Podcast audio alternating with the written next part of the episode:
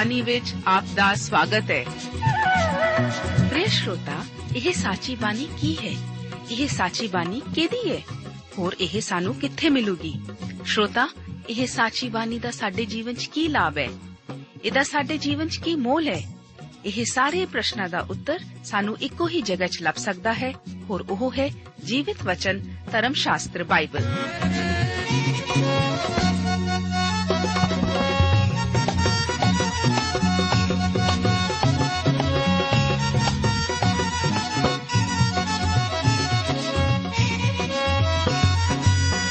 ਧਰਮ ਸ਼ਾਸਤਰ ਬਾਈਬਲ।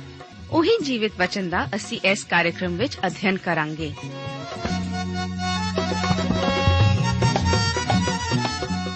ਤੇ ਹੁਣ ਪਵਿੱਤਰ ਸ਼ਾਸਤਰ ਬਾਈਬਲ ਦਾ ਅਧਿਐਨ ਸ਼ੁਰੂ ਕਰਨ ਤੋਂ ਪਹਿਲਾਂ, ਆਈਏ ਅਸੀਂ ਆਪਣੇ ਮਨਾਂ ਨੂੰ ਤਿਆਰ ਕਰੀਏ ਇਸ ਭਜਨ ਦੁਆਰਾ।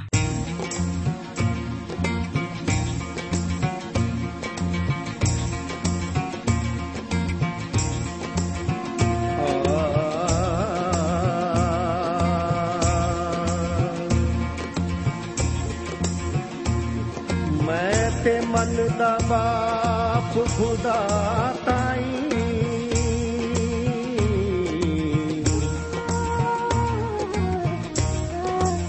ਜਿਨੇ ਕੀਤਾ ਕੁੱਲ ਜਹਾਨ ਪੈਦਾ। ਉਹਦੀਆਂ ਕੁਦਰਤਾਂ ਦਾ ਕੋਈ ਅੰਤ ਨਹੀਂ।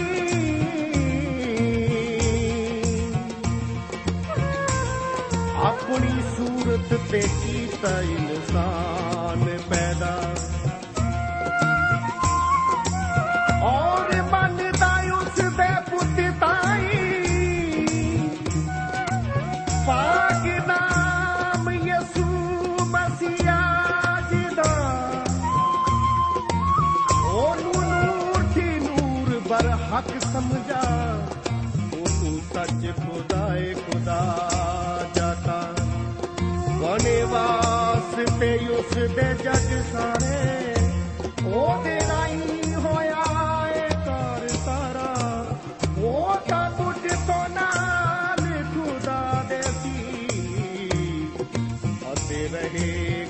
ਸਦਾ ਖੁਦਾ ਸੱਚਾ ਅਸਾ ਯਿਸੂ ਦਾ ਦਵਾਰਾ ਨਹੀਂ ਉਹ ਛੱਡਣਾ ਅਸਾਂ ਯਿਸੂ ਦਾ ਦਵਾਰਾ ਨਹੀਂ ਉਹ ਛੱਡਣਾ ਸਮਾਨਾ ਪਾਵੇ ਕੁਛ ਕਰ ਲੈ।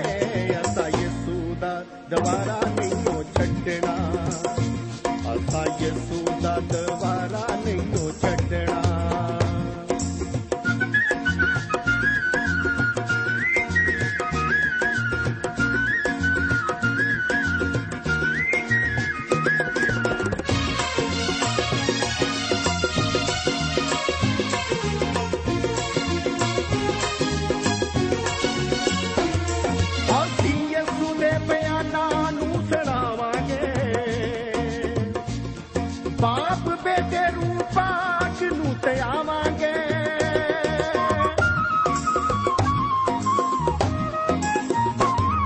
ਅਸੀਂ ਯਿਸੂ ਦੇ ਬਿਆਨਾਂ ਨੂੰ ਸੁਣਾਵਾਂਗੇ। ਬਾਪ ਬੇਟੇ ਰੂਪਾਕ ਨੂੰ ਤੇ ਆਵਾਂਗੇ। ਬਾਪ ਬੇਟੇ ਰੂਪਾਕ ਨੂੰ ਤੇ ਆਵਾਂਗੇ। ਸੱਚ ਕਹਿ ਕੇ ਮਦਾਨੋ ਨਹੀਂ ਉਹ ਭੱਜਣਾ। ਸੱਚ ਕਹਿ ਕੇ ਮਦਾਨੋ ਨਹੀਂ ਉਹ ਭੱਜਣਾ। ਜ਼ਮਾਨਾ ਪਾਵੇ ਕੁਛ ਕਰ ਲੈ, ਅਸਾਂ ਯਿਸੂ ਦਾ ਦਵਾਰਾ ਨਹੀਂ ਉਹ ਛੱਡਣਾ। ਅਸਾਂ ਯਿਸੂ ਦਾ ਦਵਾਰਾ ਨਹੀਂ ਉਹ ਛੱਡਣਾ।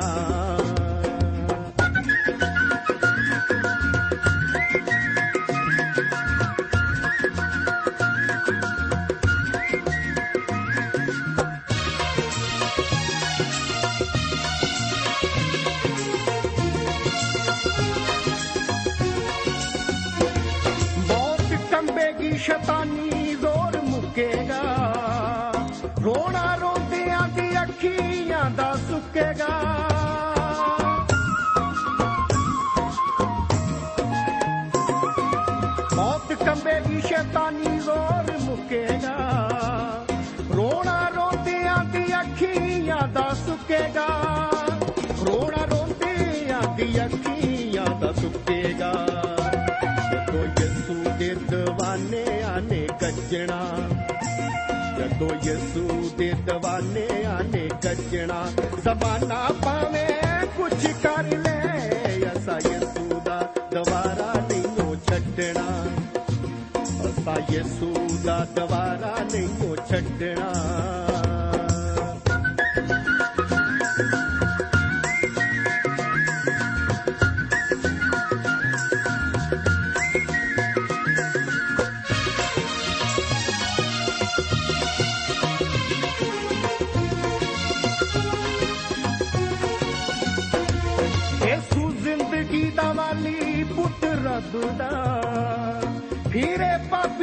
ਗਲੀ ਗਲੀ ਲੱਭਦਾ।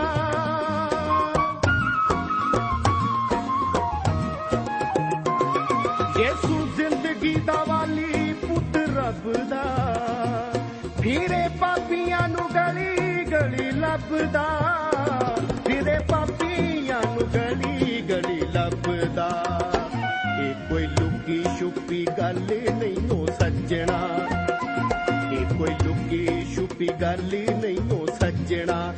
ਜ਼ਮਾਨਾ ਪਾਵੇ, ਕੁਛ ਕਰ ਲੈ। ਅਸਾ ਯਿਸੂ ਦਾ ਦੁਬਾਰਾ ਨਹੀਂ ਉਹ ਛੱਡਣਾ। ਅਸਾ ਯਿਸੂ ਦਾ ਦੁਬਾਰਾ ਪਵਿੱਤਰ ਧਰਮ ਸ਼ਾਸਤਰ ਬਾਈਬਲ ਦੇ ਵਚਨ ਹਨ, ਜਿਹੜਾ ਪ੍ਰਭੂ ਯੀਸ਼ੂ ਉਤੇ ਨੇਚਾ ਕਰਦਾ ਹੈ, ਸੁਦੀਪਕ ਜੀਵਨ ਉਸੇ ਦਾ ਹੈ। ਪਰ ਜੋ ਯੀਸ਼ੂ ਨੂੰ ਨਹੀਂ ਮੰਨਦਾ, ਸੋ ਜੀਵਨ ਨਾ ਵੇਖੇਗਾ। ਸਗੋਂ ਪਰਮੇਸ਼ਵਰ ਦਾ ਕ੍ਰੋਧ ਉਸ ਉਤੇ ਰਹਿੰਦਾ ਹੈ। ਪਿਆਰੇ ਅਜ਼ੀਜ਼ੋ ਅੱਜ ਦੇ ਬਾਈਬਲ ਅਧਿਨ ਪ੍ਰੋਗਰਾਮ ਵਿੱਚ ਮੈਂ ਆਪ ਜੀ ਦਾ ਯੋਹੰਨਾ ਦੀ ਇੰਜੀਲ ਦੇ ਲੜੀਵਾਰ ਅਧਿਐਨ ਲਈ ਤੀਸਰੇ ਅਧਿਆਏ ਦੀ 17 ਆਇਤ ਤੋਂ ਲੈ ਕੇ ਚੌਥੇ ਅਧਿਆਏ ਦੀ 6 ਆਇਤ ਤੱਕ ਵਿਚਾਰ ਕਰਨ ਲਈ ਸਵਾਗਤ ਕਰਦਾ ਹਾਂ। ਆਓ ਸਭ ਤੋਂ ਪਹਿਲਾਂ ਅਸੀਂ 17 ਅਤੇ 18 ਆਇਤਾਂ ਨੂੰ ਵਿਚਾਰ ਕਰਨ ਲਈ ਪੜ੍ਹੀਏ। ਪਰਮੇਸ਼ਵਰ ਨੇ ਪੁੱਤਰ ਨੂੰ ਜਗਤ ਵਿੱਚ ਇਸ ਲਈ ਨਹੀਂ ਘੱਲਿਆ ਜੋ ਉਹ ਜਗਤ ਨੂੰ ਦੋਸ਼ੀ ਠਹਿਰਾਵੇ। ਸਗੋਂ ਇਸ ਲਈ ਜੋ ਜਗਤ ਉਸ ਦੇ ਰਾਹੀਂ ਬਚਾਇਆ ਜਾਵੇ। ਜਿਹੜਾ ਉਸ ਉੱਤੇ ਨੇਚਾ ਕਰਦਾ ਹੈ, ਉਹ ਦੋਸ਼ੀ ਨਹੀਂ ਠਹਿਰਦਾ।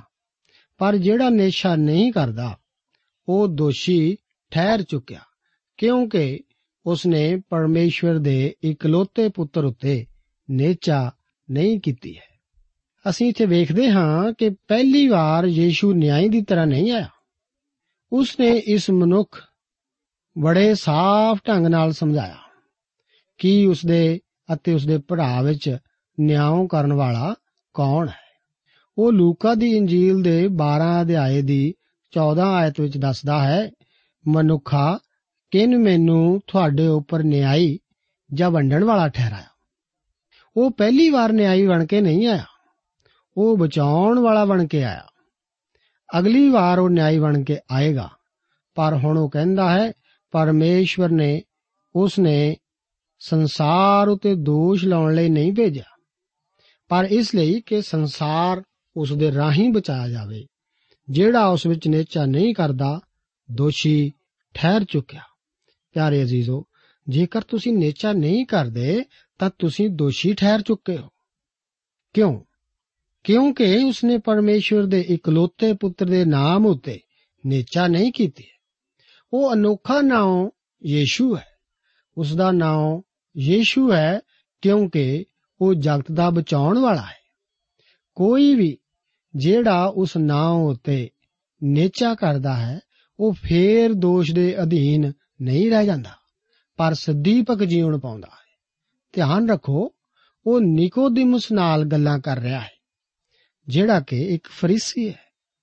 ਫਰੀਸੀਆਂ ਦੀ ਨੇਚਾ ਇਹ ਸੀ ਕਿ ਜਦੋਂ ਮਸੀਹ ਆਵੇਗਾ, ਉਹ ਨਿਆਈ ਦੇ ਰੂਪ ਵਿੱਚ ਆਵੇਗਾ। ਪੁਰਾਣਾ ਨਿਯਮ ਮਸੀਹ ਦੇ ਦੋ ਪਹਿਲੂਆਂ ਨੂੰ ਦੱਸਦਾ ਹੈ। ਪਹਿਲਾ, ਕਿ ਉਹ ਬਚਾਉਣ ਵਾਲਾ ਬਣ ਕੇ ਆਵੇਗਾ। ਸਾਡੇ ਪਾਪਾਂ ਲਈ ਮਰਨ ਅਤੇ ਉਹਨਾਂ ਦਾ ਮੁੱਲ ਚੁਕਾਉਣ ਲਈ ਆ ਰਿਹਾ ਹੈ। ਦੂਜਾ ਇਹ ਕਿ ਉਹ ਨਿਆਈ ਬਣ ਕੇ ਆ ਰਿਹਾ ਹੈ। ਉਹ ਇਸ ਗੱਲ ਉਤੇ ਬਹਿਸ ਕਰਦੇ ਕਿ ਜਦੋਂ ਮਸੀਹ ਆਵੇਗਾ, ਉਹ ਨਿਆਈ ਦੇ ਰੂਪ ਵਿੱਚ ਆਵੇਗਾ। ਕਿਉਂਕਿ ਪੁਰਾਣਾ ਨਿਯਮ ਇਸ ਗੱਲ ਨੂੰ ਦੱਸਦਾ ਹੈ। ਜ਼ਬੂਰਾਂ ਦੀ ਪੋਥੀ ਦੇ ਦੂਸਰੇ ਜ਼ਬੂਰ ਦੀ 9 ਆਇਤ ਦੱਸਦੀ ਹੈ, ਤੂੰ ਲੋਹੇ ਦੇ ਡੰਡੇ ਨਾਲ ਉਹਨਾਂ ਨੂੰ ਭੰਨ ਸੁੱਟੇਗਾ। ਦਾਨੀਅਲ ਨਬੀ 7ਵੇਂ ਅਧਿਆਏ ਦੀਆਂ 13 ਅਤੇ 14 ਆਇਤਾਂ ਵਿੱਚ ਸਾਰੇ ਸੰਸਾਰ ਦੇ ਨਿਆਈ ਦੇ ਰੂਪ ਵਿੱਚ ਦੱਸਦਾ ਹੈ। ਪ੍ਰਭੂ ਯੀਸ਼ੂ ਜੀ ਨਿਕੋਦੀਮਸ ਨੂੰ ਬੜੇ ਸਾਫ਼ ਤਰੀਕੇ ਨਾਲ ਦੱਸਦੇ ਹਨ ਕਿ ਪਰਮੇਸ਼ਵਰ ਨੇ ਇਸ ਸਮੇਂ ਆਪਣੇ ਪੁੱਤਰ ਨੂੰ ਸੰਸਾਰ ਦਾ ਨਿਆਂ ਕਰਨ ਨਹੀਂ ਕੱਲਿਆ ਪਰ ਇਸ ਲਈ ਕਿ ਸੰਸਾਰ ਉਸ ਰਾਹੀਂ ਬਚਾਇਆ ਜਾਵੇ। ਉਹ ਸੰਸਾਰ ਉਤੇ ਦੋਸ਼ ਲਾਉਣ ਜਾਂ ਨਿਆਂ ਕਰਨ ਨਹੀਂ, ਪਰ ਬਚਾਉਣ ਲਈ ਆਇਆ। ਮਸੀਹ ਵਿੱਚ ਕੋਈ ਦੋਸ਼ ਨਹੀਂ। ਜਿਹੜਾ ਉਸ ਉਤੇ ਨਿਰਚਾ ਨਹੀਂ ਕਰਦਾ, ਉਹ ਪਹਿਲਾਂ ਹੀ ਦੋਸ਼ੀ ਹੈ। ਅੱਜ ਬਹੁਤ ਸਾਰੇ ਅਜਿਹੇ ਲੋਕ ਹਨ, ਜਿਹੜੇ ਸਮਝਦੇ ਹਨ ਕਿ ਸੰਸਾਰ ਪਰੀਖਿਆ ਵਿੱਚੋਂ ਗੁਜ਼ਰ ਰਿਹਾ ਹੈ। ਅਜਿਹਾ ਨਹੀਂ ਹੈ। ਸੰਸਾਰ ਗਵਾਚਿਆ ਹੋਇਆ ਹੈ ਅਤੇ ਤੁਸੀਂ ਅਤੇ ਮੈਂ ਇਸ ਗਵਾਚੇ ਹੋਏ ਸੰਸਾਰ ਦੇ ਵਿੱਚ ਜਿਉਂਦੇ ਹਾਂ। ਅਤੇ ਅਸੀਂ ਉਸ ਨਿਆਂ ਦੇ ਦਿਨ ਦਾ ਨਾਸ਼ ਹੋਣ ਲਈ ਇੰਤਜ਼ਾਰ ਕਰਦੇ ਨਹੀਂ ਰਹਾਂਗੇ। ਸਾਡੀ ਹਾਲਤ ਉਸ ਮਨੁੱਖ ਵਾਂਗ ਹੈ ਜਿਹੜਾ ਕੈਦ ਵਿੱਚ ਹੈ ਅਤੇ ਉਸ ਨੂੰ ਪਤਾ ਨਹੀਂ ਉਹਨੂੰ ਮਾਫੀ ਮਿਲੇਗੀ ਜਾਂ ਨਹੀਂ। ਇਸੇ ਨੂੰ ਅੰਜੀਲ ਕਹਿੰਦੇ ਹਨ। ਇਹ ਮਨੁੱਖ ਨੂੰ ਇਹ ਨਹੀਂ ਕਹਿੰਦਾ ਭਈ ਉਹ ਉਸ ਵੇਲੇ ਪ੍ਰੀਖਿਆ ਵਿੱਚ ਹੋਵੇਗਾ। ਉਹ ਪ੍ਰੀ ਪਹਿਲਾਂ ਹੀ ਦੋਸ਼ੀ ਠਹਿਰਾਇਆ ਜਾ ਚੁੱਕਾ ਹੈ। ਉਹ ਪਹਿਲਾਂ ਹੀ ਕੈਦ ਵਿੱਚ ਹੈ ਅਤੇ ਸਜ਼ਾ ਦਾ ਇੰਤਜ਼ਾਰ ਕਰ ਰਿਹਾ ਹੈ। ਪਰ ਅੰਜੀਲ ਦੱਸਦੀ ਹੈ ਕਿ ਉਸ ਨੂੰ ਮੁਆਫੀ ਦਾ ਇੱਕ ਮੌਕਾ ਦਿੱਤਾ ਗਿਆ ਹੈ। ਹੁਣ ਸਵਾਲ ਇਹ ਹੈ ਕਿ ਕੀ ਤੁਸੀਂ ਮੁਆਫੀ ਨੂੰ ਕਬੂਲ ਕਰਦੇ ਹੋ ਜਾਂ ਨਹੀਂ? ਇਹ ਕਿੰਨੇ ਸਾਫ਼ ਅਤੇ ਅਨੋਖੇ ਢੰਗ ਨਾਲ ਦੱਸਿਆ ਹੈ। ਅੰਜੀਲ ਉਹਨਾਂ ਨੂੰ ਬਚਾਉਣ ਲਈ ਹੈ ਜਿਹੜੇ ਗਵਾਚੇ ਹੋਏ ਹਨ। ਆਓ 19 ਤੋਂ ਲੈ ਕੇ 21 ਆਇਤਾਂ ਨੂੰ ਵੇਖੀਏ। ਇਹ ਚ ਲਿਖਿਆ ਹੈ, ਅਤੇ ਦੋਸ਼ੀ ਠਹਿਰਨ ਦਾ ਇਹ ਕਾਰਨ ਹੈ ਕਿ ਚਾਨਣ ਜਗਤ ਵਿੱਚ ਆਇਆ ਅਤੇ ਮਨੁੱਖਾਂ ਨੇ ਇਸ ਲਈ ਕਿ ਉਹਨਾਂ ਦੇ ਕੰਮ ਭੈੜੇ ਸਨ। ਹਨੇਰੇ ਨੂੰ ਚਾਨਣ ਨਾਲੋਂ ਵਧੇਕ ਪਿਆਰ ਕੀਤਾ। ਹਰੇਕ ਜੋ ਮੰਦੇ ਕੰਮ ਕਰਦਾ, ਸੋ ਚਾਨਣ ਨਾਲ ਵੈਰ ਰੱਖਦਾ ਹੈ ਅਤੇ ਕੋਲ ਨਹੀਂ ਆਉਂਦਾ। ਕਿਤੇ ਐਉਂ ਨਾ ਹੋਵੇ ਜੋ ਉਹਦੇ ਕੰਮ ਜ਼ਾਹਿਰ ਹੋਣ, ਪਰ ਜਿਹੜਾ ਸੱਤ ਕਰਦਾ ਹੈ, ਉਹ ਚਾਨਣ ਕੋਲ ਆਉਂਦਾ ਹੈ। ਇਸ ਲਈ ਜੋ ਉਹਦੇ ਕੰਮ ਪ੍ਰਗਟ ਹੋਣ, ਭਈ ਉਹ ਪਰਮੇਸ਼ਰ ਵਿੱਚ ਕੀਤੇ ਹੋਏ ਹਨ। ਤੁਸੀਂ ਵੇਖੋ, ਇਹ ਹੈ ਸੰਸਾਰ ਦਾ ਨਿਆਂ। ਸੰਸਾਰ ਨੇ ਜਿਸ ਦਿਨ ਮਸੀਹ ਨੂੰ ਸਲੀਬ ਉੱਤੇ ਚੜਾਇਆ, ਉਸ ਦਿਨ ਸੰਸਾਰ ਨੇ ਫੈਸਲਾ ਕੀਤਾ। ਇਸ ਦਾ ਹੁਣ ਪਰਮੇਸ਼ਰ ਵੱਲੋਂ ਨਿਆਂ ਹੋਏਗਾ। ਦੋਸ਼ ਜਾਂ ਨਿਆਂ ਲਿਆਉਣ ਵਾਲਾ ਉਹ ਚਾਨਣ ਹੈ ਜਿਹੜਾ ਜਗਤ ਵਿੱਚ ਆਇਆ। ਦੋਸ਼ ਜਾਂ ਨਿਆਂ ਲਾਉਣਾ ਉਸੇ ਦਾ ਕੰਮ ਹੈ, ਪਰ ਮਨੁੱਖ ਦੇ ਕੰਮ ਭੈੜੇ ਸਨ। ਇਸ ਲਈ ਉਹਨਾਂ ਨੇ ਹਨੇਰੇ ਨੂੰ ਚਾਨਣ ਨਾਲੋਂ ਵਧੇਕ ਪਿਆਰ ਕੀਤਾ। ਜਦੋਂ ਕਮਰੇ ਵਿੱਚ ਚਾਨਣ ਹੁੰਦਾ ਹੈ, ਤਾਂ ਚੂਹੇ ਹਨੇਰੇ ਦੇ ਕੋਨੇ ਵੱਲ ਨੂੰ ਬਚਾਓ ਲਈ ਭੱਜਦੇ ਹਨ।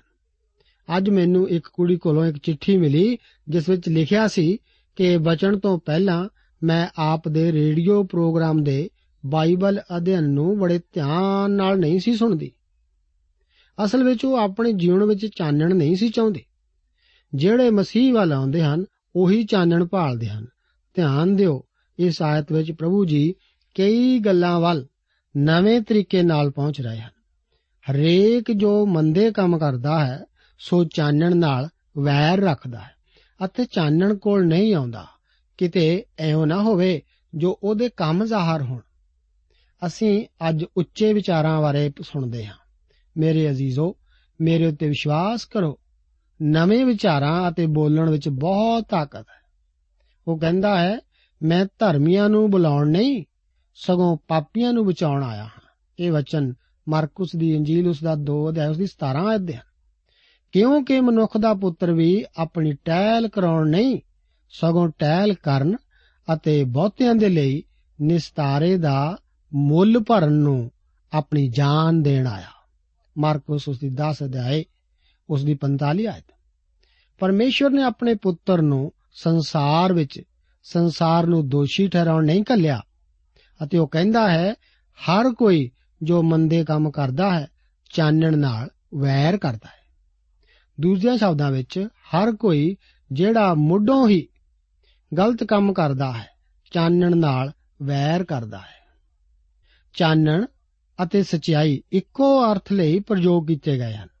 ਜਿਹੜਾ ਸਚਾਈ ਉੱਤੇ ਚੱਲਦਾ ਹੈ, ਉਹ ਚਾਨਣ ਦੇ ਕੋਲ ਆਉਂਦਾ ਹੈ। ਗਲਤ ਅਤੇ ਹਨੇਰਾ ਹਮੇਸ਼ਾ ਚਾਨਣ ਅਤੇ ਸਚਾਈ ਦੇ ਉਲਟ ਹਨ। ਇਸ ਦੇ ਨਾਲ ਹੀ ਉਸ ਦੀ ਨਿਕੋਦੇਮੋਸ ਨਾਲ ਮੁਲਾਕਾਤ ਸਮਾਪਤ ਹੁੰਦੀ ਹੈ। ਅਤੇ ਅਸੀਂ ਅਗਲੀਆਂ ਆਇਤਾਂ ਵਿੱਚ ਯੋਹੰਨਾ ਬਪਤਿਸਮਾ ਦੇਣ ਵਾਲੇ ਦੀ ਸਾਖੀ ਨੂੰ ਪੜ੍ਹਦੇ ਹਾਂ। ਆਓ 22 ਤੋਂ ਲੈ ਕੇ 24 ਆਇਤਾਂ ਨੂੰ ਪੜ੍ਹੀਏ। ਇੱਥੇ ਵਚਨ ਹਨ, ਇਹਦੇ ਪਿੱਛੋਂ ਯੀਸ਼ੂ ਅਤੇ ਉਹਦੇ ਚੇਲੇ ਯਹੂਦੀਆ ਦੇ ਦੇਸ਼ ਵਿੱਚ ਆਏ, ਪਰ ਉਹ ਉੱਥੇ ਉਹਨਾਂ ਦੇ ਨਾਲ ਟਿਕਿਆ ਅਤੇ ਬਪਤਿਸਮਾ ਦਿੰਦਾ ਰਿਹਾ।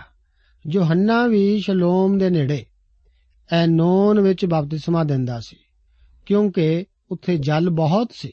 ਅਤੇ ਲੋਕ ਆਉਂਦੇ ਅਤੇ ਬਪਤਿਸਮਾ ਲੈਂਦੇ ਸਨ। ਯੋਹੰਨਾ ਅਜੇ ਤਾਂ ਕੈਦ ਵਿੱਚ ਨਹੀਂ ਸੁੱਟਿਆ ਗਿਆ ਸੀ। ਪਿਆਰੇ ਅਜ਼ੀਜ਼ੋ, ਇਸ ਵੇਲੇ ਤੱਕ ਵੀ ਯੋਹੰਨਾ ਇਹ ਉਪਦੇਸ਼ ਦੇਣ ਦੇ ਕਾਬਲ ਸੀ। ਪਰਮੇਸ਼ਵਰ ਦਾ ਰਾਜ ਨੇੜੇ ਹੈ। ਪ੍ਰਭੂ ਦੇ ਪਰਤਾਏ ਜਾਣ ਤੋਂ ਬਾਅਦ ਹੀ ਯੋਹੰਨਾ ਨੂੰ ਕੈਦ ਵਿੱਚ ਸੁੱਟਿਆ ਗਿਆ ਸੀ। ਦੂਜੀਆਂ ਇੰਜੀਲਾਂ ਸਾਨੂੰ ਇਸ ਬਾਰੇ ਦੱਸਦੀਆਂ ਹਨ ਅਤੇ 25 ਅਤੇ 26 ਆਇਤਾਂ ਵਿੱਚ ਅਸੀਂ ਪੜ੍ਹਦੇ ਹਾਂ। ਪਰਮੇਸ਼ਰ ਦੇ ਵਚਨ ਵਿੱਚ ਲਿਖਿਆ ਹੈ, ਤਦੋਂ ਯੋਹੰਨਾ ਦੇ ਚੇਲਿਆਂ ਦਾ ਕਿਸੇ ਯਹੂਦੀ ਨਾਲ ਸ਼ੁੱਧ ਅਸ਼ੁੱਧ ਹੋਣ ਦੇ ਵਿਖੇ ਵਿਵਾਦ ਹੋਇਆ ਅਤੇ ਉਹਨਾਂ ਨੇ ਯੋਹੰਨਾ ਕੋਲ ਆ ਕੇ ਉਹਨੂੰ ਕਿਹਾ, ਸੁਆਮੀ ਜੀ, ਜਿਹੜਾ ਜਰਦਨ ਦੇ ਪਾਰ ਤੇਰੇ ਨਾਲ ਸੀ, ਜਿਹਦੇ ਉੱਤੇ ਤੈਂ ਸਾਖੀ ਦਿੱਤੀ, ਸੋ ਵੇਖ ਉਹ ਬਪਤਿਸਮਾ ਦਿੰਦਾ ਹੈ ਅਤੇ ਸਭ ਲੋਕ ਉਹਦੇ ਕੋਲ ਆਉਂਦੇ ਹਨ। ਅਜੀਜ਼ੋ, ਇਹ ਬੜਾ ਮਜ਼ੇਦਾਰ ਇਜ਼ਹਾਰ ਹੈ। ਮੇਰਾ ਵਿਚਾਰ ਹੈ ਕਿ ਯੋਹੰਨਾ ਦੇ ਚੇਲੇ ਈਰਖਾਲੂ ਸਨ। ਉਹ ਸਲਾਹ ਦਿੰਦੇ ਸਨ ਕਿ ਉਹ ਯੀਸ਼ੂ ਦੀ ਸਾਖੀ ਨਾ ਦੇਵੇ। ਉਹ ਸੋਚਦੇ ਹਨ ਕਿ ਇਹ ਇੱਕ ਚੰਗਾ ਤਰੀਕਾ ਹੋਵੇਗਾ ਅਤੇ ਉਹ ਕਹਿੰਦੇ ਹਨ ਕਿ ਉਹਨੂੰ ਉਹਦੀ ਲਈ ਸਾਖੀ ਨਹੀਂ ਸੀ ਦੇਣੀ ਚਾਹੀਦੀ, ਕਿਉਂਕਿ ਹੁਣ ਸਾਰੇ ਉਸੇ ਦੇ ਕੋਲ ਜਾ ਰਹੇ ਹਨ। ਇਹ ਇੱਕ ਨਾ ਹੋਣ ਵਾਲੀ ਗੱਲ ਸੀ, ਪਰ ਇਸ ਤੋਂ ਇਹ ਪਤਾ ਲੱਗਦਾ ਹੈ ਕਿ ਉਹ ਈਰਖਾਲੂ ਸਨ। ਅਤੇ ਉਹਨਾਂ ਨੂੰ ਭੈ ਸੀ ਕਿ ਯੋਹੰਨਾ ਆਪਣੇ ਸਾਰੇ ਚੇਲਿਆਂ ਨੂੰ ਗੁਆ ਰਿਹਾ ਹੈ। 27 ਤੋਂ ਲੈ ਕੇ 30 ਆਇਤਾਂ ਤੱਕ ਯੋਹੰਨਾ ਬੜਾ ਹੀ ਸਾਫ਼ ਬਿਆਨ ਕਰਦਾ ਹੈ, ਜਿਹੜਾ ਇਹ ਦੱਸਦਾ ਹੈ ਕਿ ਯੋਹੰਨਾ ਵਿੱਚ ਭੋਰਾ ਵੀ ਈਰਖਾ ਨਹੀਂ ਸੀ। ਆਓ ਇਹਨਾਂ ਆਇਤਾਂ ਨੂੰ ਪੜ੍ਹਦੇ ਹਾਂ। ਵਚਨ ਕਹਿੰਦੇ ਹਨ, ਯੋਹੰਨਾ ਨੇ ਉੱਤਰ ਦਿੱਤਾ ਕਿ ਮਨੁੱਖ ਜੇ ਉਹ ਉਹਨੂੰ ਸਵਰਗੋਂ ਦਿੱਤਾ ਨਾ ਜਾਏ ਤਾਂ ਕੁਝ ਨਹੀਂ ਪਾ ਸਕਦਾ। ਤੁਸੀਂ ਆਪ ਮੇਰੇ ਲਈ ਸਾਖੀ ਦਿੰਦੇ ਹੋ, ਜੋ ਮੈਂ ਆਇਆ ਕਿ ਮੈਂ ਮਸੀਹ ਨਹੀਂ। ਮੈਂ ਖੁਦ ਆਖਿਆ ਕਿ ਮੈਂ ਮਸੀਹ ਨਹੀਂ, ਪਰ ਉਹਦੇ ਅੱਗੇ ਭੇਜਿਆ ਹੋਇਆ ਹਾਂ। ਜਿਹਦੀ ਵੋਟੀ ਹੈ, ਉਹ ਲਾੜਾ ਹੁੰਦਾ ਹੈ। ਪਰ ਲਾੜੇ ਦਾ ਮਿੱਤਰ ਜੋ ਖੜੋ ਕੇ ਉਹਦੀ ਸੁਣਦਾ ਹੈ, ਲਾੜੇ ਦੀ ਆਵਾਜ਼ ਨਾਲ ਵੱਡਾ ਆਨੰਦ ਹੁੰਦਾ ਹੈ। ਸੋ ਮੇਰਾ ਇਹ ਆਨੰਦ ਪੂਰਾ ਹੋਇਆ ਹੈ। ਜ਼ਰੂਰ ਹੈ ਜੋ ਉਹ ਵਧੇ ਅਤੇ ਮੈਂ ਘਟਾਂ। ਪਿਆਰੇ ਅਜ਼ੀਜ਼ੋ, ਕੋਈ ਵੀ ਇੰਨੇ ਭਿਆਨਕ ਲਾਲਚ ਤੋਂ ਨਹੀਂ ਬਚ ਸਕਦਾ। ਯੋਹੰਨਾ ਬਪਤਿਸਮਾ ਦੇਣ ਵਾਲਾ ਪੁਰਾਣੇ ਨਿਯਮ ਦੇ ਨਬੀਆਂ ਵਿੱਚ ਆਖਰੀ ਨਬੀ ਸੀ। ਅਸਲ ਵਿੱਚ ਉਹ ਕਲੀਸਿਆ ਵਿੱਚ ਨਹੀਂ ਆਉਂਦਾ। ਉਹ ਇਸ ਨੂੰ ਇਹਨਾਂ ਆਇਤਾਂ ਵਿੱਚ ਸਾਫ਼ ਦੱਸ ਰਿਹਾ ਹੈ। ਜਿਹਦੀ ਵੋਟੀ ਹੈ, ਉਹ ਵੋਟੀ ਕੌਣ ਹੈ? ਕਲੀਸਿਆ। ਜਿਹਦੀ ਵੋਟੀ ਹੈ, ਉਹ ਲਾੜਾ ਹੁੰਦਾ ਹੈ। ਤਾਂ ਯੋਹੰਨਾ ਕੌਣ ਹੈ? ਉਹ ਲਾੜੇ ਦਾ ਮਿੱਤਰ ਹੈ। ਉਹ ਲੇਲੇ ਦੇ ਵਿਆਹ ਵਿੱਚ ਸ਼ਾਮਲ ਹੋਏਗਾ। ਪਰ ਕਿਸੇ ਵੀ ਹਾਲਤ ਵਿੱਚ ਉਹ ਕਲੀਸਿਆ ਦਾ ਹਿੱਸਾ ਨਹੀਂ ਹੋ ਸਕਦਾ। ਉਹ ਪੁਰਾਣੇ ਨਿਯਮ ਦਾ ਆਖਰੀ ਨਵੀ ਹੈ, ਜਿਹੜਾ ਨਵੇਂ ਨਿਯਮ ਵਿੱਚ ਸਿਰਫ ਮਸੀਹ ਦੀ ਆਮਦ ਨੂੰ ਦੱਸਣ ਲਈ ਆਇਆ ਹੈ। ਮਨੁੱਖ ਜੋ ਉਹਨੂੰ ਸੁਰਗੋਂ ਦਿੱਤਾ ਨਾ ਜਾਏ, ਤਾਂ ਕੁਝ ਨਹੀਂ ਪਾ ਸਕਦਾ। ਬਾਰ-ਬਾਰ ਇਹ ਸਚਾਈ ਬਾਹਰ ਆਵੇਗੀ। ਪ੍ਰਭੂ ਯੀਸ਼ੂ ਮਸੀਹ ਜੋ ਹੰਨਾ 6 ਅਧਿਆਏ ਉਸ ਦੀ 25 ਆਇਤ ਵਿੱਚ ਕਹਿੰਦੇ ਹਨ ਕੋਈ ਮੇਰੇ ਕੋਲ ਨਹੀਂ ਆ ਸਕਦਾ ਜੇਕਰ ਇਹ ਪਿਤਾ ਦੀ ਵੱਲੋਂ ਉਹਨੂੰ ਬਖਸ਼ਿਆ ਨਾ ਗਿਆ ਹੋਵੇ। ਕਿੰਨੇ ਅਨੋਖੇ ਹਨੇ ਬਿਆਨ। ਅਤੇ ਫਿਰ ਯੋਹੰਨਾ ਕਹਿੰਦਾ ਹੈ, ਮਸੀਹ ਵਧੇ ਅਤੇ ਯੋਹੰਨਾ ਘਟੇ। ਹੁਣ ਇਹ ਉਸ ਦੀ ਸੇਵਕਾਈ ਦਾ ਲਗਭਗ ਅੰਤ ਹੈ। ਆਓ ਅਜ਼ੀਜ਼ੋ, ਇਸ ਅਧਿਆਇ ਦੀਆਂ ਆਖਰੀ 31 ਤੋਂ ਲੈ ਕੇ 36 ਆਇਤਾਂ ਨੂੰ ਵਿਚਾਰ ਕਰਨ ਲਈ ਪੜ੍ਹਦੇ ਹਾਂ। ਇਹਨਾਂ ਆਇਤਾਂ ਵਿੱਚ ਪਰਮੇਸ਼ਰ ਦੇ ਵਚਨ ਹਨ, ਜਿਹੜਾ ਉੱਪਰੋਂ ਆਉਂਦਾ ਹੈ ਉਹ ਸਭਨਾ ਤੋਂ ਉੱਪਰ ਹੈ। ਜਿਹੜਾ ਧਰਤੀੋਂ ਆਉਂਦਾ ਹੈ, ਉਹ ਧਰਤੀ ਹੀ ਦਾ ਹੈ ਅਤੇ ਧਰਤੀ ਦੀ ਬੋਲਦਾ ਹੈ। ਜਿਹੜਾ ਸੁਰਗੋਂ ਆਉਂਦਾ ਹੈ, ਉਹ ਸਭਨਾ ਤੋਂ ਉੱਪਰ ਹੈ। ਜੋ ਕੁਝ ਉਹਨੇ ਵੇਖਿਆ ਅਤੇ ਸੁਣਿਆ ਹੈ, ਉਹ ਉਸ ਦੀ ਸਾਖੀ ਦਿੰਦਾ ਹੈ ਅਤੇ ਉਹਦੀ ਸਾਖੀ ਕੋਈ ਨਹੀਂ ਦਿੰਦਾ। ਜਿਸ ਨੇ ਉਸ ਦੀ ਸਾਖੀ ਮੰਨ ਲਈ ਉਸ ਨੇ ਮੋਹਰ ਕੀਤੀ, ਜੋ ਪਰਮੇਸ਼ਵਰ ਸਤ ਹੈ। ਜਿਹਨੂੰ ਪਰਮੇਸ਼ਵਰ ਨੇ ਭੇਜਿਆ ਹੈ ਸੋ ਪਰਮੇਸ਼ਵਰ ਦੀਆਂ ਗੱਲਾਂ ਬੋਲਦਾ ਹੈ। ਇਸ ਲਈ ਜੋ ਉਹ ਆਤਮਾ ਮਿਣ ਕੇ ਨਹੀਂ ਦਿੰਦਾ। ਪਿਤਾ ਪੁੱਤਰ ਨਾਲ ਪਿਆਰ ਕਰਦਾ ਹੈ ਅਤੇ ਸਭੋ ਕੁਝ ਉਹਦੇ ਹੱਥ ਸੌਂਪ ਦਿੱਤਾ ਹੈ। ਜਿਹੜਾ ਪੁੱਤਰ ਉਤੇ ਨੇਚਾ ਕਰਦਾ ਹੈ, ਸਦੀਪਕ ਜੀਵਨ ਉਸ ਦਾ ਹੈ। ਪਰ ਜੋ ਪੁੱਤਰ ਨੂੰ ਨਹੀਂ ਮੰਨਦਾ, ਸੋ ਜੀਵਨ ਨੂੰ ਨਾ ਵੇਖੇਗਾ। ਸਗੋਂ ਪਰਮੇਸ਼ਵਰ ਦਾ ਕ੍ਰੋਧ ਉਸ ਦੇ ਉੱਤੇ ਰਹਿੰਦਾ ਹੈ।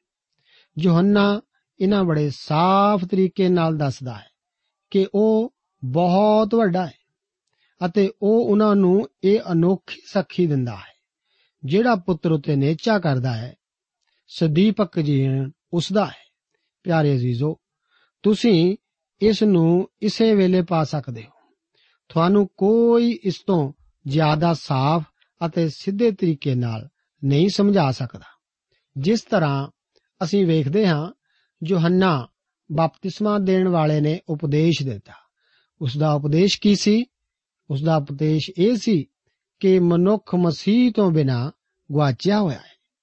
ਪਰ ਜਿਹੜੇ ਉਸ ਉਤੇ ਨੇਚਾ ਕਰਦੇ ਹਨ, ਸਦੀਪਕ ਜੀਵਨ ਉਹਨਾਂ ਦਾ ਹੈ। ਕਿੰਨੀ ਮਹਾਨ ਸਾਖੀ ਇਹ ਮਨੁੱਖ ਦਿੰਦਾ ਹੈ। ਕਿੰਨੀ ਅਨੋਖੀ ਸਾਖੀ ਉਹ ਮਸੀਹ ਯੀਸ਼ੂ ਲਈ ਦਿੰਦਾ ਹੈ। ਅਜ਼ੀਜ਼ੋ, ਇਸ ਦੇ ਨਾਲ ਹੀ ਅਸੀਂ ਹੁਣ ਚੌਥੇ ਅਧਿਆਏ ਵਿੱਚ ਪ੍ਰਭੂ ਯੀਸ਼ੂ ਮਸੀਹ ਦੀ ਸੇਵਕਾਈ ਦੌਰਾਨ ਹੋਏ ਇੱਕ ਬਹੁਤ ਹੀ ਖਾਸ ਹਾਦਸੇ ਨੂੰ, ਜਿਹੜਾ ਜਦੋਂ ਪ੍ਰਭੂ ਜੀ ਸਾਮਰੀਆ ਵਿੱਚੋਂ ਦੀ ਲੰਘ ਰਹੇ ਸਨ, ਉਸ ਸਮੇਂ ਵਾਪਰਿਆ। ਆਓ ਪਹਿਲਾਂ ਇੱਕ ਤੋਂ ਤਿੰਨ ਆਇਤਾਂ ਨੂੰ ਪੜ੍ਹੀਏ। ਉਪਰੰਤ ਜਾਂ ਪ੍ਰਭੂ ਨੇ ਜਾਣਿਆ, ਜੋ ਫਰੀਸੀਆਂ ਨੇ ਸੁਣਿਆ ਹੈ ਕਿ ਯੀਸ਼ੂ ਯੋਹੰਨਾ ਨਾਲੋਂ ਬਹੁਤੇ ਚੇਲੇ ਬਣਾਉਂਦਾ ਹੈ ਅਤੇ ਉਹਨਾਂ ਨੂੰ ਬਪਤਿਸਮਾ ਦਿੰਦਾ ਹੈ। ਭਾਵੇਂ ਯੀਸ਼ੂ ਆਪੇ ਤਾਂ ਨਹੀਂ ਪਰ ਉਸ ਦੇ ਚੇਲੇ ਬਪਤਿਸਮਾ ਦਿੰਦੇ ਸਨ। ਤਦੋਂ ਉਹ ਯਹੂਦੀਆਂ ਨੂੰ ਛੱਡ ਕੇ ਫਿਰ ਗਲੀਲ ਵਿੱਚ ਗਿਆ। ਇਹ ਤੀਜੇ ਅਧਿਆਏ ਦੇ ਹਾਦਸਿਆਂ ਤੋਂ ਇੱਕਦਮ ਬਾਅਦ ਵਾਪਰਿਆ। ਇਹ ਸਭ ਕੁਝ ਦਸੰਬਰ ਮਹੀਨੇ ਹੋ ਸਕਦਾ ਹੈ। 27 ਦਸੰਬਰ ਦੇ ਲਾਗੇ ਵਾਪਰਿਆ ਹੋ ਸਕਦਾ ਹੈ। ਇਸ ਸਮੇਂ ਦੀ ਗੱਲ ਹੈ, ਜਦੋਂ ਯੋਹੰਨਾ ਬਪਤਿਸਮਾ ਦੇਣ ਵਾਲਾ ਕੈਦ ਵਿੱਚ ਸੀ। ਜਦੋਂ ਯੋਹੰਨਾ ਕੈਦ ਵਿੱਚ ਸੀ ਯੀਸ਼ੂ ਯਹੂਦੀਆਂ ਨੂੰ ਛੱਡ ਕੇ ਵਾਪਸ ਗਲੀਲ ਨੂੰ ਚਲਿਆ ਗਿਆ। ਉਹ ਯਹੂਦੀਆਂ ਨੂੰ ਕਿਉਂ ਛੱਡ ਗਿਆ? ਕਿਉਂਕਿ ਉਹ ਨਾਜ਼ੁਕ ਹਾਲਾਤ ਪੈਦਾ ਨਹੀਂ ਸੀ ਕਰਵਾਉਣਾ ਚਾਹੁੰਦਾ। ਵੇਖੋ, ਪ੍ਰਭੂ ਯੀਸ਼ੂ ਇੱਕ ਤਰਤੀਬ ਦੇ ਮੁਤਾਬਕ ਚੱਲ ਰਹੇ ਹਨ। ਜਿਹੜੀ ਉਸਦੇ ਸੁਰਗੀ ਪਿਤਾ ਨੇ ਬਣਾਈ ਸੀ। ਉਸਨੇ ਇਹ ਸਾਫ਼ ਤੌਰ ਤੇ ਦੱਸ ਦਿੱਤਾ ਸੀ ਕਿ ਉਹ ਪਿਤਾ ਦੀ ਇੱਛਾ ਪੂਰੀ ਕਰਨ ਲਈ ਆਇਆ ਹੈ। ਆਪਣੇ ਜੀਵਨ ਦੇ ਸੰਬੰਧ ਵਿੱਚ ਉਹ ਕਹਿੰਦਾ ਹੈ, ਕੋਈ ਉਸ ਨੂੰ ਮੈਥੋਂ ਖੋਂਦਾ ਨਹੀਂ, ਪਰ ਮੈਂ ਆਪੇ ਉਸ ਨੂੰ ਦਿੰਦਾ। ਮੇਰਾ ਖਿਆਲ ਹੈ ਜੋ ਉਹਨੂੰ ਦੇਵਾਂ ਅਤੇ ਮੇਰਾ ਇਖਤਿਆਰ ਹੈ ਜੋ ਉਹਨੂੰ ਫੇਰ ਲਵਾਂ। ਇਹ ਹੁਕਮ ਮੈਂ ਆਪਣੇ ਪਿਤਾ ਕੋਲੋਂ ਪਾਇਆ ਹੈ। ਉਹ ਉਸ ਨੂੰ ਨਹੀਂ ਛੂ ਸਕਦੇ ਜਦੋਂ ਤੀਕ ਉਸ ਦਾ ਸਮਾਂ ਨਹੀਂ ਆਇਆ। ਜਦੋਂ ਅਸੀਂ ਯੋਹੰਨਾ ਦੀ ਇੰਜੀਲ ਦੇ 13 ਅਧਿਆਏ ਵਿੱਚ ਪੁੱਜਦੇ ਹਾਂ, ਤਾਂ ਅਸੀਂ ਵੇਖਦੇ ਹਾਂ ਕਿ ਉਹ ਸਮਾਂ ਆ ਪੜਿਆ ਗਿਆ ਹੈ। ਮਸਾਹ ਦੇ ਤਿਉਹਾਰ ਤੋਂ ਪਹਿਲਾਂ ਯੀਸ਼ੂ ਨੇ ਇਹ ਜਾਣ ਕੇ ਕਿ ਮੇਰੀ ਘੜੀ ਆ ਪਹੁੰਚੀ ਹੈ, ਜਾਂ ਮੈਂ ਇਸ ਜਗਤ ਨੂੰ ਛੱਡ ਕੇ ਪਿਤਾ ਦੇ ਕੋਲ ਜਾਵਾਂ। ਮੇਰੇ ਪਿਆਰੇ ਅਜ਼ੀਜ਼ੋ, ਵੇਖੋ, ਆਪਣੇ ਪਿਤਾ ਦੀ ਫਰਿਸ਼ਤੇ ਅਨੁਸਾਰ ਚੱਲ ਰਿਹਾ ਹੈ। ਉਹ ਪਿਤਾ ਦੀ ਇੱਛਾ ਪੂਰੀ ਕਰਨ ਲਈ ਆਇਆ ਸੀ, ਇਸ ਲਈ ਉਹ ਦੁਬਾਰਾ ਗਲੀਲ ਨੂੰ ਚਲਿਆ ਗਿਆ। ਉਹ ਆਪਣੇ ਮੁੱਢਲੇ ਟਿਕਾਣੇ ਨੂੰ ਚਲਾ ਗਿਆ, ਜਿਹੜਾ ਮੇਰੀ ਨੇਚਾ ਅਨੁਸਾਰ ਕਫਰਨਹੂਮ ਵਿੱਚ ਸੀ। ਆਓ ਜ਼ਰਾ ਚੌਥੀ ਆਇਤ ਨੂੰ ਪੜ੍ਹੀਏ। ਅਤੇ ਉਸ ਨੂੰ ਸਾਮਰੀਆ ਦੇ ਵਿੱਚੋਂ ਦੀ ਲੰਘਣਾ ਪਿਆ। ਪਿਆਰੇ ਅਜ਼ੀਜ਼ੋ, ਜ਼ਰੂਰੀ ਹੈ ਕਿ ਇਹ ਸ਼ਬਦ ਸਾਡੇ ਧਿਆਨ ਨੂੰ ਖਿੱਚੇ। ਕਿਉਂ? ਜ਼ਰੂਰੀ ਸੀ ਕਿ ਉਹ ਸਾਮਰੀਆ ਦੇ ਵਿੱਚੋਂ ਦੀ ਲੰਘਦਾ। ਇੱਕ ਨਿਸ਼ਚਿਤ ਤੀਵੀ ਨੂੰ ਮਿਲਣ ਦੇ ਲਈ। ਅੱਗੇ ਚੌਥੀ ਆਇਤ ਵਿੱਚ ਪ੍ਰਭੂ ਜੀ ਕਹਿੰਦੇ ਹਨ, ਮੇਰਾ ਭੋਜਨ ਇਹੋ ਹੈ, ਜੋ ਆਪਣੇ ਭੇਜਣ ਵਾਲੇ ਦੀ ਮਰਜ਼ੀ ਉੱਤੇ ਚੱਲਾਂ ਔਰ ਉਹਦਾ ਕੰਮ ਸੰਪੂਰਨ ਕਰਾਂ। ਇਸ ਲਈ ਜ਼ਰੂਰੀ ਸੀ ਕਿ ਉਹ ਸਾਮਰੀਆ ਹੁੰਦਿਆ ਹੋਇਆ ਜਾਂਦਾ। ਕਿਉਂਕਿ ਉਹ ਉਸਦੇ ਪਿਤਾ ਦੀ ਇੱਛਾ ਸੀ ਕਿ ਉਹ ਸਾਮਰੀਆ ਦੇ ਵਿੱਚੋਂ ਦੀ ਲੰਘੇ। ਉਸ ਦੀ ਮੰਜ਼ਲ ਪੱਕੇ ਤੌਰ ਤੇ ਗਲੀਲ ਦੇ ਕਾਨਾ ਵਿੱਚ ਸੀ, ਜਿੱਥੇ ਉਸਨੇ ਜਲ ਨੂੰ ਮੈ ਵਿੱਚ ਬਦਲਿਆ ਸੀ। ਉਸ ਦੇ ਉਸ ਤਰਫ ਜਾਣ ਦਾ ਕਾਰਨ ਸੀ ਇੱਕ ਅਮੀਰ ਜ਼ਾਦੇ ਦੇ ਪੁੱਤਰ ਦੀ ਬਿਮਾਰੀ। ਪਰ ਜ਼ਰੂਰੀ ਸੀ ਕਿ ਉਹ ਸਾਮਰੀਆ ਦੇ ਵਿੱਚੋਂ ਲੰਘ ਕੇ ਜਾਵੇ। ਉੱਥੇ ਤਿੰਨ ਰਾਹ ਸਨ ਜਿਨ੍ਹਾਂ ਵਿੱਚੋਂ ਹੋ ਕੇ ਉਹ ਜਾ ਸਕਦਾ ਸੀ। ਉਹ ਕਿਨਾਰੇ ਕਿਨਾਰੇ ਜਾ ਸਕਦਾ ਸੀ। ਉੱਥੇ ਰਾਹ ਹੈ ਅਤੇ ਅੱਜ ਵੀ ਹੈ। ਉਹ ਜਰਦਨ ਦੇ ਉੱਪਰਲੇ ਪਾਸਿਓਂ ਹੋ ਕੇ ਜਾ ਸਕਦਾ ਸੀ ਜਾਂ ਉਹ ਸਾਮਰੀਆ ਹੋ ਕੇ ਜਾ ਸਕਦਾ ਸੀ। ਜਦੋਂ ਕਿ ਉਸ ਲਈ ਗਲੀਲ ਨੂੰ ਜਾਣ ਲਈ ਸਭ ਤੋਂ ਸਿੱਧਾ ਰਾਹ ਸਾਮਰੀਆ ਹੀ ਸੀ। ਪਰ ਯਹੂਦੀ ਸਾਮਰੀਆਂ ਤੋਂ ਨਫ਼ਰਤ ਕਰਨ ਕਰਕੇ ਉਸ ਰਾਹ ਵਿੱਚੋਂ ਨਹੀਂ ਸਨ ਜਾਂਦੇ। ਪਰ ਸਾਡੇ ਪ੍ਰਭੂ ਸਾਮਰੀਆ ਹੋ ਕੇ ਗਏ ਅਤੇ ਪੰਜਵੀਂ ਆਇਤ ਦੱਸਦੀ ਹੈ ਉਹ ਸੁਖਾਰ ਨਾਮੇ ਸਾਮਰੀਆ ਦੇ ਇੱਕ ਨਗਰ ਕੋਲ ਆਇਆ, ਜੋ ਉਸ ਜ਼ਮੀਨ ਦੇ ਨੇੜੇ ਸੀ, ਜਿਹੜੀ ਯਾਕੂਬ ਨੇ ਆਪਣੇ ਪੁੱਤਰ ਯੂਸਫ ਨੂੰ ਦਿੱਤੀ। ਪਿਆਰੇ ਅਜ਼ੀਜ਼ੋ, ਯੂਸਫ ਦੀ ਕਬਰ ਇੱਥੇ ਲੱਗ ਗਈ ਹੈ। ਉਹ ਸੁਖਾਰ ਦੇ ਖੂਹ ਉੱਤੇ ਤੀਵੀਂ ਨੂੰ ਮਿਲਿਆ। ਗੈਰੀਜ਼ਮ ਪਹਾੜੀ ਉੱਤਰ ਵੱਲ ਹੈ ਅਤੇ ਸਾਮਰੀਆ ਦਾ ਮੰਦਰ ਇਸ ਪਹਾੜੀ ਦੀ ਢਲਾਣ ਉੱਤੇ ਹੈ। ਇਹ ਉਹ ਥਾਂ ਹੈ ਜਿੱਥੇ ਸਾਡੇ ਪ੍ਰਭੂ ਜੀ ਆਉਂਦੇ ਹਨ। ਆਓ 6ਵੀਂ ਆਇਤ ਵਿੱਚ ਲਿਖਿਆ ਹੈ, ਔਰ ਉੱਥੇ ਯਾਕੂਬ ਦਾ ਖੂਹ ਹੈ ਸੀ। ਸੋ ਯੀਸ਼ੂ ਪੈੜੇ ਤੋਂ ਥੱਕ ਕੇ ਉਸ ਖੂਹ ਉੱਤੇ ਐਵੇਂ ਬੈਠ ਗਿਆ। ਉਹ ਦੁਪਹਿਰ ਦਾ ਵੇਲਾ ਸੀ। ਯਹੂਦੀਆਂ ਦੇ ਸਮੇਂ ਅਨੁਸਾਰ ਇਹ ਦੁਪਹਿਰ ਦਾ ਵੇਲਾ ਸੀ। ਇਹ ਸਫ਼ਰ ਕਾਰਨ ਥੱਕਿਆ ਹੋਇਆ ਸੀ। ਵੇਖੋ, ਉਹ ਪੂਰੀ ਤਰ੍ਹਾਂ ਮਨੁੱਖ ਸੀ। ਤੁਸੀਂ ਵੇਖੋ ਯੋਹੰਨਾ ਉਸ ਨੂੰ ਸਾਡੇ ਕੋਲ ਪਰਮੇਸ਼ਰ ਦੇ ਪੁੱਤਰ ਦੇ ਰੂਪ ਵਿੱਚ ਲਿਆਉਂਦਾ ਹੈ। ਜਿਵੇਂ ਪਰਮੇਸ਼ਵਰ ਦੇਹਧਾਰੀ ਹੋਇਆ, ਸ਼ਬਦ ਦੇਹਧਾਰੀ ਹੋਇਆ। ਪਿਆਰੇ ਅਜ਼ੀਜ਼ੋ, ਬੇਸ਼ੱਕ ਭਾਸ਼ਾ ਸਧਾਰਨ ਹੈ, ਪਰ ਇਹ ਕਈ ਅਜਿਹੀਆਂ ਗੱਲਾਂ ਦਰਸਾਉਂਦੀ ਹੈ ਕਿ ਸਾਡੀ ਬੁੱਧ ਹਾਰ ਜਾਂਦੀ ਹੈ। ਜਰਾ ਇਸ ਵਿਸ਼ੇ ਉੱਤੇ ਸੋਚੋ। ਸਦੀਪਕ ਕਾਲ ਦਾ ਪਰਮੇਸ਼ਵਰ ਇਸ ਧਰਤੀ ਉੱਤੇ ਆਇਆ। ਸ਼ਬਦ ਦੇਹਧਾਰੀ ਹੋਇਆ ਅਤੇ ਉਸਨੇ ਸਾਡੇ ਵਿੱਚ ਡੇਰਾ ਕੀਤਾ। ਉਹ ਸਾਮਰੀਆ ਦੇ ਵਿੱਚੋਂ ਦੀ ਲੰਘ ਕੇ ਗਿਆ ਅਤੇ ਖੂਹ ਉੱਤੇ ਬੈਠ ਗਿਆ ਤਾਂ ਜੋ ਉਹ ਉਸ ਸਾਮਰੀ ਤੀਵੀ ਨੂੰ ਬਚਾ ਸਕੇ। ਇਹ ਸਾਮਰੀ ਉਹਨਾਂ ਦਿਨਾਂ ਵਿੱਚ ਗਰੀਬ ਲੋਕ ਸਨ।